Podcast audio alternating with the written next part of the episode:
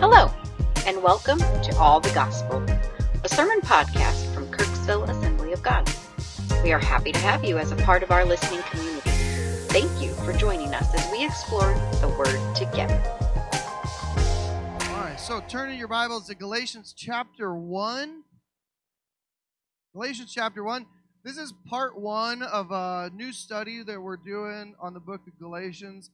Oh, I said that I would mention. Um, so during the worship service, we had um, a, a dear sister speak out in tongues. Uh, this is a Pentecostal church, and so we believe that the Holy Spirit is still active and moving in the presence of His people. Uh, and so in in the letters, Paul talks about how the Spirit can just really overwhelm a person um, it, it's not a takeover or anything like that. They're still fully in functions of their brains and everything, but it's just a, an exuberant praise to the Lord that comes out sometimes in another another tongue, a heavenly tongue, or uh, it could be another language. So this is a totally normal part of what happens in our services. Um, nothing to be freaked out about or scared. We just take time there. We pause the music. We listen to what the Spirit has. We wait quietly because Usually, with the tongue, there would be some English interpretation because we don't speak whatever language, you know. So um, that didn't happen this morning, which is also okay. We'd be just wait and, and see what the Lord has to say. And um, maybe I I did communicate there afterwards. So there there it was. So um, the Spirit can use and move and work through people as He wants to, and so we're open for that in in our church. And so if you've got questions about it, feel free to ask me later, and we'll I'll chat with that. That's a fun topic. So uh, there's that. All right. So Galatians chapter one. We'll be in Galatians for who knows how long. I we'll just see how it goes. Um, but Galatians, as we'll see, Galatians kept coming up as we were walking through uh, Genesis with Abraham and uh, Sarah and Hagar and things like that. So we will. Uh, it was just connected and so I really just felt the Spirit was saying, let's go here and talk about it. Jackson, can you move the whiteboard over? Uh, thank you. Just as close as you could get to the stuff here. Uh, Galatia was a region. Uh, so this was not written to an individual named Galatian, uh, nor was it written to a single city like uh, Philippians was written to the city of Philippi. Philemon was written to the person Philemon. Titus, Timothy, those names. This was to an entire region. Um, perhaps, so I was trying to compare, I don't know if it was like Missouri or the Midwest or maybe even America, since we're such a big, um, like a nationalized culture right now. But um, I think that's important for us to understand that this was written to a large group of people, several churches, that they would write and rewrite and share this with each other, these letters. These are missionary letters. This letter um, was written to correct specific issues in the churches of the region of Galatia. And so, understanding that, we'll have to uh, explore what this letter meant in its original context as Paul was writing to the churches in Galatia to see what was happening, what he was dealing with. We're really listening to one side of a phone call, so some we just don't know some things. Uh, but we try to draw out from that some eternal truths about uh, what we can apply to our lives. We're not living in first century region of Galatia. Um, the region is where we would call Turkey today. So kind of southern Turkey around the Mediterranean is this region that he's talking to in his letter. But we will compare that region, what's going on, their situation to now, to try and find some applications from the eternal truths in this letter and so we're going to try to figure out how to not get a letter ourselves. And so that's the, the sermon series title is How to Not Get a Letter. If you saw that on, on Facebook, that's what it's talking about. So let's dive in to the scripture. Verse 1 Paul, an apostle, not from men, nor through man, but through Jesus Christ and God the Father, who raised him from the dead, and all the brothers and sisters who are with me. Lord, help me as I preach this morning. Help the listener as they hear this morning. God, help us all to be in tune with your spirit and what you have for us today. Lord, we give you thanks that we have this letter still. so many thousands of years later. Thank you for that. In Jesus' name, amen. It is awesome. We're reading this 2,000 year old letter today. Like that, I know there's some historians in the room who really appreciate that. Uh, 2,000 years old, and here we are. This is how we've decided to spend our morning. Um, right at the outset, Paul identifies himself and wants to make sure the, the readers of this and us know who he is. So he says, Paul, an apostle. An apostle is a special messenger or an envoy or an ambassador, somebody who has a specific mi- a mission, something to do. Originally, there were it was applied to the twelve apostles, uh, the disciples of Jesus. Uh, it does have a broader use in the New Testament for other important Christian teachers. And so Barnabas, Timothy, Silvanus, and here Paul all get identified as apostles. Uh, there is a debate going on on whether or not we can still be apostles. Again, in the Pentecostal tradition, this is a thumbs up from us. Apostolic mission is still uh, one of the gifts for uh, of the Spirit. But we have to ask here well, if he's on a mission, if he's got this envoy thing to do, what is his job? So, just to touch on him, you can mark them in your notes. But in verse 16 of chapter 1, he identifies that his mission is to preach Jesus among the Gentiles. In verse 23 of chapter 1, his mission is preaching the faith. In chapter 2, verse 7, he says, I had been entrusted with the gospel to the uncircumcised. So Paul's mission is to preach the good news of faith in Jesus Christ to the Gentiles. That's a pretty good mission. He did this early, uh, just a few decades after Jesus' uh, death, burial, resurrection, and ascension. He gets to work. We'll talk about that more. He also, in verse 1, wants to make sure we understand that he is an apostle not from men nor through man not from men nor through man. These words are key. These are the next words out of his mouth, which raises an alert, you know, like, whoa, something's going on here. He's talking to the people, hey, churches I'm writing to, I'm Paul the Apostle, but not from man. That should give us pause, be like, well, what do they have going on in their churches? And it does seem to indicate that Paul is going to be dealing with some of the problems of um, some other teachers that are not from God, they are from man, teaching other things besides the true gospel. And so that's uh, that's part of the thing, a distortion of the gospel. Some other people have come in and they've got something to say, but he's saying, "Look, I'm from God. I am I am not from man nor through man." And so he says that at the outset, so that we get a distinction between Paul and then these troublers. And then he goes on, but through Jesus Christ and God the Father, who raised him from the dead. So, Paul, again, in identifying himself, he's saying his apostleship, his status, his title is not something he got from any person. Rather, it came directly from God himself, from Jesus' authority, who was raised from the dead, and by God who raised him. And so, Paul is saying here, just at the beginning, I teach a true gospel because I'm sent by Jesus whatever these other people are teaching you is not from God. It is from them or some other people. This is the problem. He hits it right at the beginning. This is unusual for Paul's letters. He usually gives a little more niceties at the beginning. He's a little politer, but here he just starts poking them right at the beginning. He is perhaps upset. Seems upset. He's he's pretty fired up in this one. Pretty straightforward. In verse 11, we're actually going to skip down to uh, verse 11. We'll come back to the other parts uh, later. But he, he once again, here he comes back to who he is.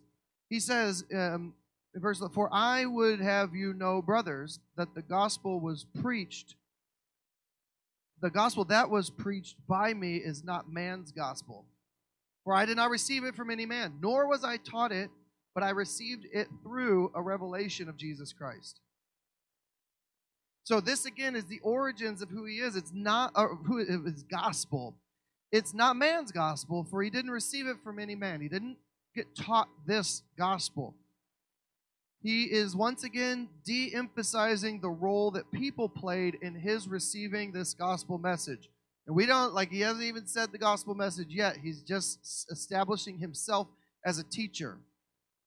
And I would say at this point, like now in our own time in Christian history, it would be actually kind of ner- it would be uh, problematic if I were to get up here and say like I did not receive this gospel from any person, uh, even after I grew up in church and went to school and learned the gospel. It would be a weird thing, like almost a red flag for us today, because it's like, well, where did you get the gospel then? You know, it would be a red flag. But for Paul, um, for Paul, he's not saying he didn't learn. He was very intelligent, schooled in both Hebrew and Greek thought. But at his point in Christian history, there was very little to actually draw on for scripture or uh, things like that. There was no New Testament when Paul was writing this letter. I think we got to pause for a second. We are so used to having this. Some of you have thousands of Bibles, okay? And we're so used to having one of these, and you've got thousands on your phone, access to languages you can't even understand. Um, but he had no New Testament. In fact, scholars believe this is one of the very first letters that we have record of in the New Testament. So, written perhaps about 48 AD, which would put it about 20 years after Jesus' death, burial, resurrection, and ascension. So, it is early. The only other earlier one that I've known about would be the book of James, which people, scholars think was written about 40 AD, about eight years earlier than this one. Possible other letters existed, but the Holy Spirit did not think it necessary to keep those around for us. So, that's Paul is writing this from a time where he couldn't just go to the Gospels. You know, I mean, what did Luke say? He hasn't even met Luke yet at this point. He will, uh, the book of James, he actually will meet James. He'll tell us that in the scriptures to come. He meets James. He goes on this little two week vacation to Jerusalem where he meets with Peter and James. Wow, what a Bible study that would have been for Paul and Peter and James. Like, hey, tell us the stories. Let's get this down. Write on some parchment. You know, we have no record of their discussion. The Holy Spirit did not think it necessary for us to have that either. But that might be one of those things, like on your list of things in heaven, what do they talk about? And Paul had the additional trouble of not actually being a disciple of Jesus when Jesus was on the planet physically. He was not hanging out with Jesus when he was teaching or performing miracles. So, any of the stories that he heard, Paul initially was an enemy. We'll read that in the next verse. So, any of the stories that Paul heard about the gospel would have come through the lens of a Pharisee trying to persecute and kill Christians. That's his understanding of what's going on. So, it would have been very distorted himself. And so, let's read verses 13 and 14. For you have heard of my former life in Judaism, how I persecuted the church of God violently and tried to destroy it, the church. And I was advancing in Judaism beyond my, uh, many of my own age among my people. So extremely zealous was I for the traditions of my father. This was Paul at the beginning. Now, I, I, thought about this on a like a pastor's resume. Like I once persecuted the church violently. That would be a red flag. Um, especially like, did you stop? You know, that would be the question, the key question. And then I stopped, and now I'm a pastor. Oh, that's fantastic. You know, tell us your story. Uh, but there would be, you can imagine, a few questions about the, his past. And he was advancing in Judaism beyond many of his own people, his own age, and he was super pumped. He was extremely zealous, super pumped about the traditions of my fathers. If this was merely political terms, we might call this nationalism. If it's strictly religious terms, this would be some kind of fundamental extremism on the part of Paul here. If it was just racial terms because he was Jewish, this would be ethnocentrism, or we might call it racism. But he points out that all of these things are bad things. He is not proud of his past, he is just citing it, and then he moves on. Because he says in verse 12, again, I did not, or is not man's gospel, for I did not receive it from any, nor was I taught it. So the question we have to ask then is well, where did he get it from? So, and he's answered it I received it through the revelation of Jesus Christ. Verse 15. But when he who had set me apart before I was born and who called me by his grace was pleased to reveal his Son to me in order that I might preach him among the Gentiles, I did not immediately consult with anyone, nor did I go up to Jerusalem to those who were apostles before me, that would be the twelve. But I went away into Arabia and then returned again to Damascus. Then after three years, I went up to Jerusalem.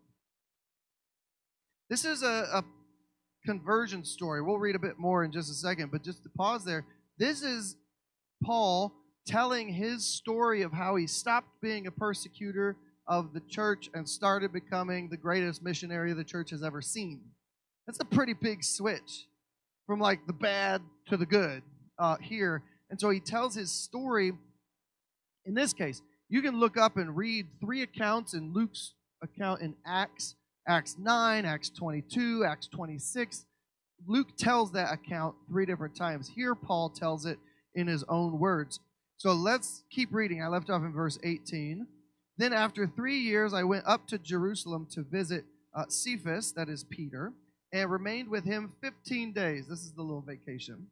But I saw none other, none of the other apostles except James, the Lord's brother.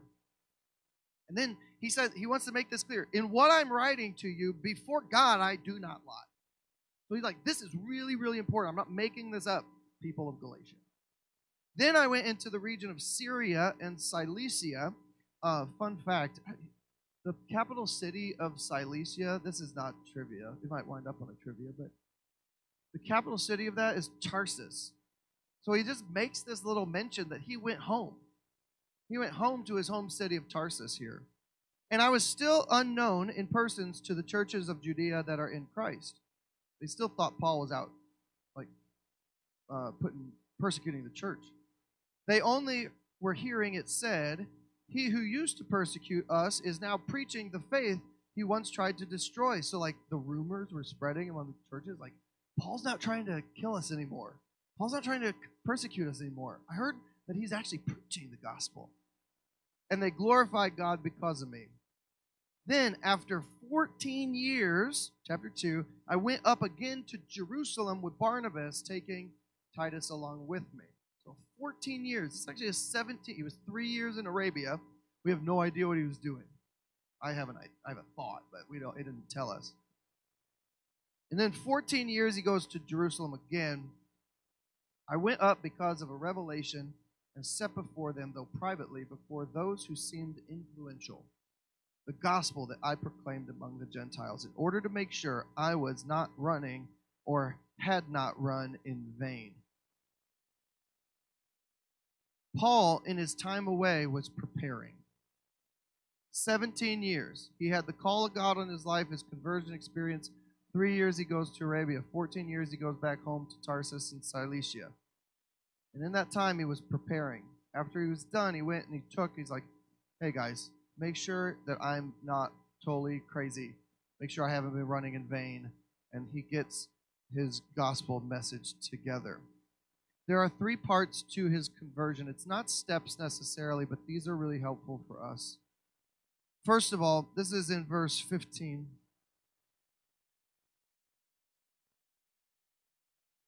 that he was set apart before he was born. God had a, a, special plan for Paul. More generally speaking, Paul talks like this to the church in Ephesus. He says, God chose us in him before the foundation of the world that we should be holy and blameless before him in love. Paul identifies his own in his own self he was separated from or separated to God. He was set apart before he was born. God had a plan for his life, and though he ran from it for a while, he got knocked off his horse and got back to his plan. He was set apart before he was born. And then he was called, and who called me by his grace.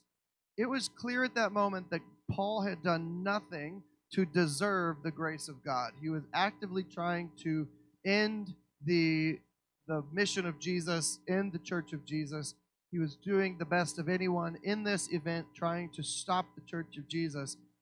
And that's who Jesus called and said, You're going to be my guide. So in this case, he was called by God's grace, not by anything Paul had done, but by God's grace. It doesn't matter how bad what you've done. Like there's nothing worse to God's plan than what Paul was doing. God still called him. God still called him. And the third part is that God was pleased to reveal his son to me. Reveal here is the same Greek word as the word revelation. Apocalypto is a revelation. It means to uncover what has been covered up has nothing to do with zombies or nuclear bombs. Sorry, the apocalypse is not zombie apocalypse or snowpocalypses or anything else. An apocalypse is simply a revelation, a new understanding of the world. So, this for Paul is the revelation of Jesus Christ. This was Paul's apocalypse.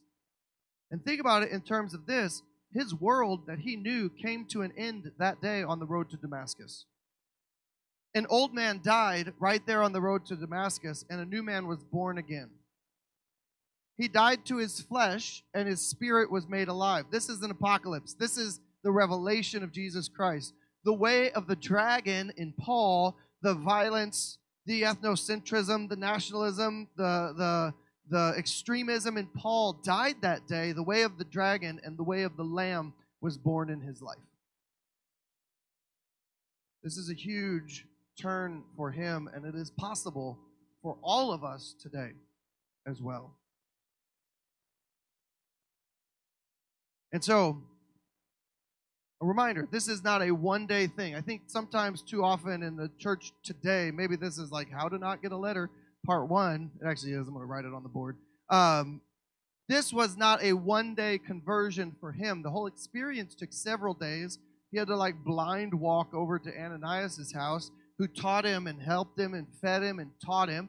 And then he had a 14 year experience where he went with him and the Holy Spirit. He was in obscurity. He had the Old Testament scriptures, he had the Holy Spirit, and he was learning. And he was daily converted to Jesus. Conversion is just to mean to change. So was like, well, how to not get a letter? Be converted to Jesus daily.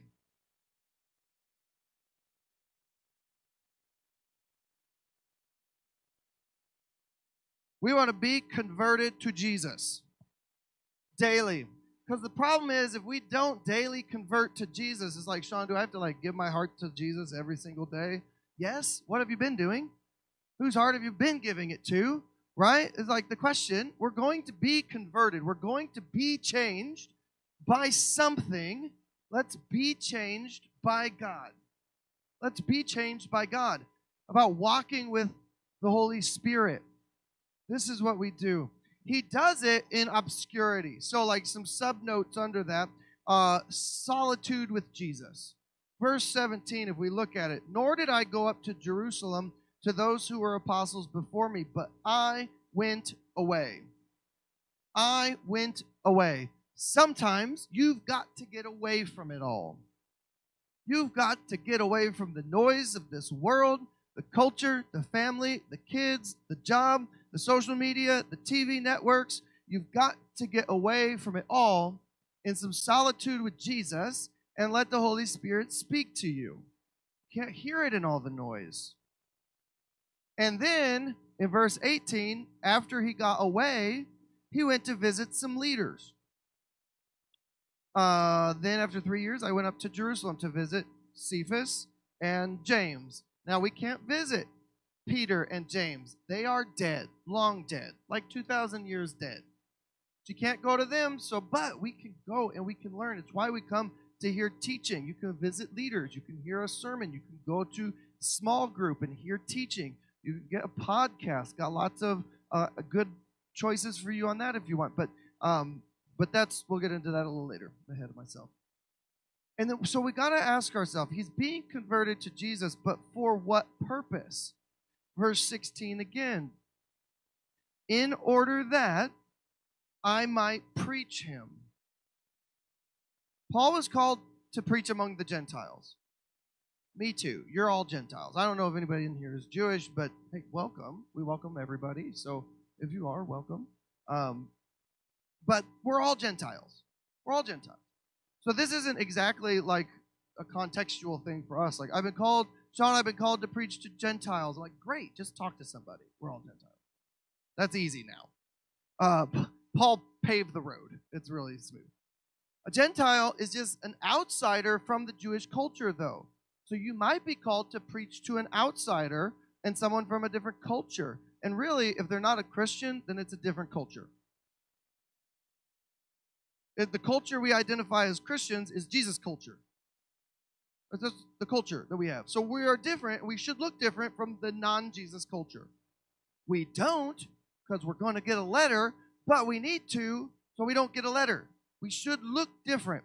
So we'll talk about that. That's the next point. So this point here, I need to smooth this path out. I'm going to trip. Is preach Jesus.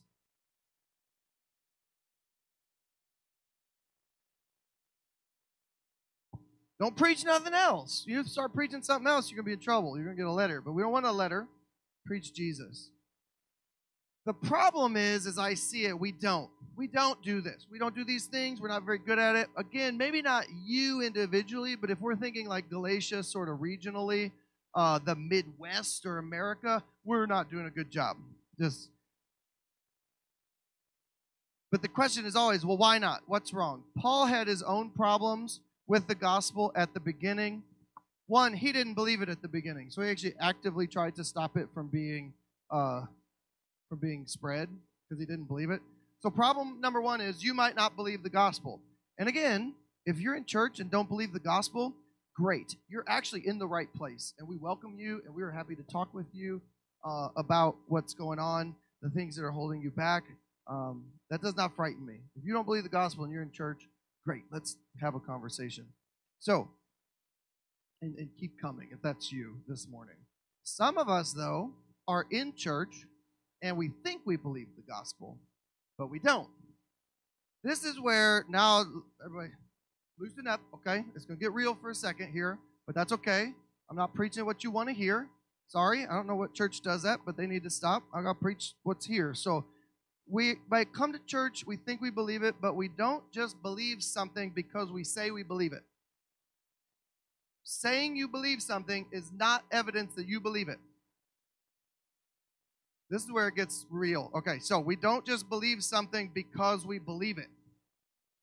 So, Shawn, question, Mr. Meintz. We don't just believe something because we believe it. So I, I don't know how to explain that one, but this will be the explanation. When we truly believe something, we behave it. When we truly believe something, we behave it, especially when the thing you believe is called the way of Jesus, the lifestyle of Jesus. If you believe that, then you're going to behave Jesus. We're not just going to preach him and then be a bunch of jerks on the side. We're going to behave if you want to put like in there, you can, but I'm not going to. We have to behave Jesus. Don't just, I mean, be like Jesus. If you need to fake it till you make it, please do. If you're not going to, if you're not going to behave like Jesus, please stop telling people you're a Christian. That's giving the rest of us trying to do our best a bad reputation. Nobody's perfect. So if you're a jerk to somebody, and you're rude and you're not loving and you just say, well, that's just the way I am. Well, can you please tell them, hey, can, but I'm not a Christian. Uh, if you're going to say you're a Christian, will you just please apologize to them at some point and say, I'm sorry that I was a jerk and rude to you. I love you because that's what Jesus would do. Don't don't add in that sassy thing where you're like, because Jesus told me to. You know, like none of that stuff. Come on now. We've got to behave Jesus. Paul believed Paul believed what he called the traditions of his father more. This is another another problem here. He believed what he calls the traditions of his father more. We would just call that culture. He believed Jewish culture, Jewish traditions more. Our culture tells us we need money to be happy. Jesus' culture says you need a community of believers to be happy. Our culture tells us you need to look a certain way. Our uh, Jesus culture would say you're created in God's image. Uh, our culture would say you need to vote a certain way, and Jesus' culture would say love your neighbor regardless. Our culture, religion has become a personal, private experience, and we become susceptible to this too. It's just not the thing we go around telling people about. There's other cultural things we're way more comfortable doing. Uh, you know, the sports, politics. We're super happy sharing our cultural love for those things or hatred of enemies for those. But when it comes to Jesus, we get a little shy. Like, I'm not sure if I should tell people about it, you know, because the culture has seeped into who we are and our understanding of ourselves. By uh, besides, we live in our Midwestern culture, which is so laid back, to each their own, live and let live. You know, pull your own self up by your own bootstraps. This is kind of the Midwestern culture. The our saving grace in our culture is like hard work will save you. Well, could also kill you, but that's like Midwest. Like we work hard, you know, like oh, get a job and stuff. This is what we do, but it's just culture, and, and we believe the ways of culture more than we believe the ways of Jesus. So, problem number two, we believe culture more. Problem number three, why we don't preach the gospel, we don't know the gospel very well. So we're actually uncomfortable sharing our faith because we're just not that comfortable knowing our faith. And so you, my encouragement here would be like, you don't have to be an expert. There was the woman at the well who went, come and see. That was all she said. That was her, the first missionary testimony was, come and see. Like, I don't even know what happened. You could ask. I don't know. Just come and see. That's the level, like level one missionary work, if you want to do it. Just come and see. I don't know what's going on, but it's awesome. And then, fourthly, Paul was extremely zealous, which means he was way too excited about the wrong gospel. Uh, we might call this a try hard. That's what the teenagers are saying. You're just a try hard. I think maybe brown noser or something like that. But he took his his Jewish he took his patriotism way too seriously. He was like, if you don't love it, leave it. You remember that song, Merle Haggard? Uh, I think saying if you don't love it, leave it. But for Jewish culture, it was like because it will kill you. All right, that's like extreme. Like he's taking that a little far there, Paul. Like, but uh, Jesus gets to him he was very, very zealous in his work, uh, though he was wrong.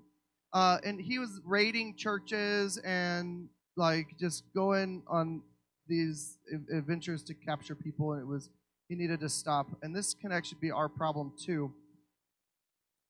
And and it's related to one of the earlier ones, but we just aren't that excited about the good news. We just aren't that excited about it anymore. Maybe we were at the beginning we are like, oh, it's, it's fun, you know, Jesus is awesome. Jesus saved me from a life of despair. And then just life gets back to you, and you're like, okay, yeah, whatever. You know, I love you, Jesus, and we'll sing and hold our arms and, you know, maybe come, but we're just not that excited anymore. As a Pentecostal, I think that part of this comes down to like Holy Spirit empowerment. I think that Spirit uh, does energize us, the Spirit empowers us to be witnesses. That's lacking a bit. We need some Holy Spirit infusion into our lives. Lost that excitement of a new believer. We've become beat down by a world full of chaotic badness. We've tried maybe and we've failed so many times, we're just done asking people and talking to people. Or we've just slipped into a constant state of semi sadness, permafrost of pessimism a routine of mundane melancholy. And that's our daily life.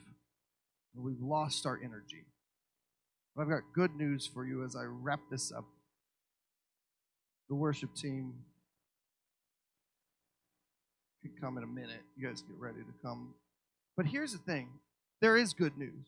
The gospel is exciting. Jesus, who existed from all of time, stepped down into this old world of chaotic badness and experienced our melancholy semi sadness. He lived a sinless life as an example to all of us, and he got killed for his trouble.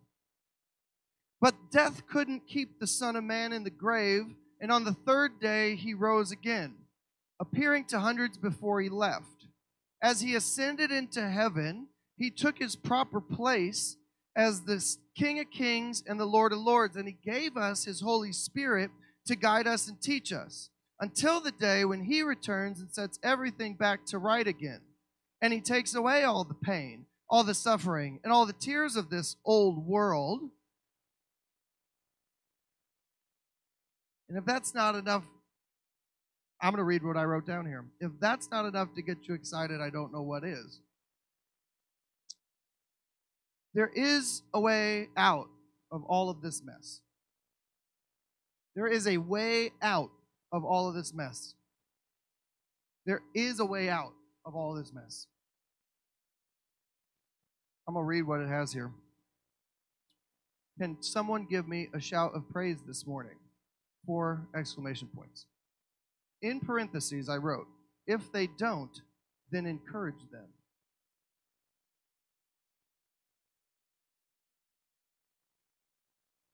But also point out that I was right. We have got to the point where we are just not excited about it anymore. We're so used to coming to church. We're so used to hearing about it. Tell us another story, Shawn. Oh, I will. But we just fall into the same ruts over and over and over again. And life gets to us. And sometimes we need to say, like, and just be honest. Like, Shawn, I think it's weird to shout in church. Okay, fine. I get it.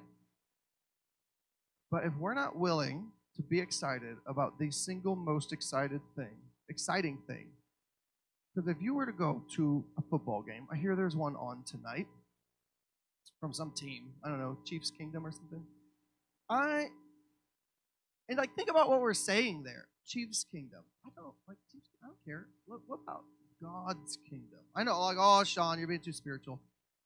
We, we gotta get home and get the pregame show, get the barbecue. It's already past twelve we get into these ruts where our cultural experience becomes the most important thing for us, and then just church and God become the thing that we do. We become cultural Christians because we're Americans and we're a, a Christian nation, whatever that means. And we get stuck in these ruts of like, well, I'm a Christian because, well, why are you Christian? Because I'm not some other religion. Well, to be a Christian, we've got some things to do so that we don't get a letter. Converted to Jesus every day. Preach Jesus with our words and behave Jesus with our actions. This is what we thank you. Thank you. We've got to do this. The world needs to see it. We don't have to live just pressed down by this hectic, chaotic world of crazy badness all the time. We, as Christians, rise above that. Yes, we still live in the world, but how can we be joyful when everything is going wrong around us? You're in the middle of a tough conversation with a with a student or a parent or a coworker and it's or a family member and you're in the middle of this tough conversation and it's hard and it's real. How can you still have joy? Because the joy of the Lord is my strength. Now, I'm not happy in those moments when it's hard. I'm not happy. I don't feel good. It's hard, but the joy of the Lord is my strength in the moment. I don't rely just on myself anymore. I don't have to solve the world's problems. I'm just one of the problems of the world, but I'm saved by grace. How can I help you? How can I help you? We're to be set apart, like Paul, set apart, called by his grace, because God was pleased to reveal Jesus, his son, to us all. We are set apart. But sometimes we run like Jonah. Jesus calls us back to him through his Holy Spirit, and he is pleased to reveal his son to us every single day. That we might know him, and in him we'll have true freedom, we'll experience true love, and we can have we can escape this reality as much as it could be escaped through a new way to be human. Now we love our neighbors. We don't need to defeat them anymore. We don't need to outsmart them anymore. We just need to love them. And when we have a revelation of who Jesus really is, then we will have no trouble abandoning the things of this world. There's that song, and if worship team, you all want to come up, we can sing this. When we turn our eyes upon Jesus, when we look full into his wonderful face, then the things of earth will grow strangely dim in the light of his glory and grace. We must be converted each day into being more like Jesus. Otherwise, we'd just be stuck as baby Christians all the time. We've got to get away from the world, silence, solitude, prayer. We've got to learn Jesus, read the Bible, read books about the Bible, listen to solid Bible teachings, get into community with believers, sermons like Sunday morning big church and all the small church we do in small groups and Sunday schools. We've got to get into community with believers. So that when we truly believe something, we will behave that thing. Stop believing culture. And I don't care if it is progressive culture, we're going to get into this some more. I don't care if it is conservative culture. If it's not Jesus culture, then stop believing it. Stop behaving culturally. Follow the way of Jesus. Follow the way of Jesus. We are all called to preach Him. Whatever you're learning about in those groups, tell somebody about it. Preferably if they don't know anything about Jesus. Tell people that you're trying to follow the way of Jesus, especially when you mess up. Please, I'm just trying. I'm sorry I was so frustrated. I'm sorry I messed up. I'm sorry I called your names. I'm I'm just overwhelmed and I need help. I need love. And I'm sorry I did that to you because I love you and I respect you. Even though you're we don't get along, I just I'm sorry. Tell people that you're trying to follow the way of Jesus. So this morning, as we sing this, we're going to sing Turn Your Eyes Upon Jesus. I just want you to do that. But this isn't, again, just a one day thing. This is what we're going to do from here on out to turn to Jesus. Keep our eyes focused on Him. The waves come crashing in, and we don't have to sink. We just keep our eyes focused on who Jesus is. And if you want to find a place to pray this morning, do that. Where you are, you can stand and sing, you can kneel and pray. This is your moment, your time with God, and let's just let the Holy Spirit speak to us. If you were convicted this morning about something, know that I love you. And I wouldn't tell you any of this stuff if I didn't. If I didn't love you, I'd be like, hey, everything's great and you're going to heaven. I mean, things are great and you are going to heaven, but like, we could do better. It's like, you're perfect just the way you are. That's what culture tells us. You're perfect because God made you perfect.